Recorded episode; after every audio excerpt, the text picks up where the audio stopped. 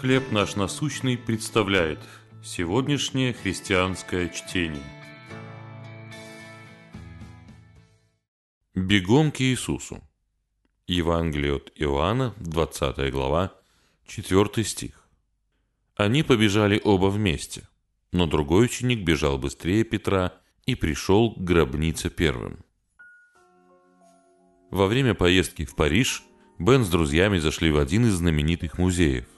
Хотя Бен не разбирался в живописи, он пришел в трепет, когда увидел картину Эжена Бернана «Ученики Петр и Иоанн бегут ко гробу Господню в утро воскресения».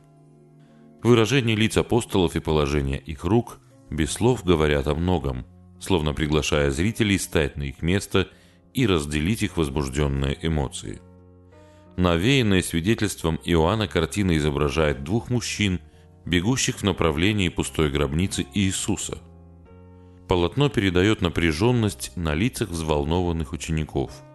Хотя на тот момент их вера была неокрепшей, они бежали в правильном направлении. А затем и сам воскресший Иисус явился им. Их поиск не отличался от поисков многих людей на протяжении веков.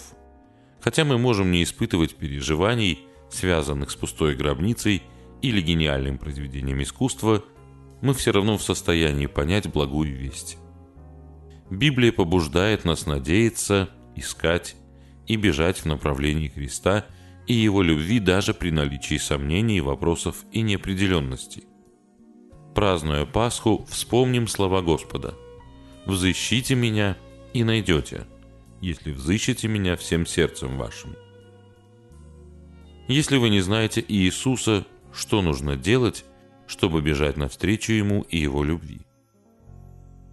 А если вы христианин, то как вы расскажете о Его любви другим?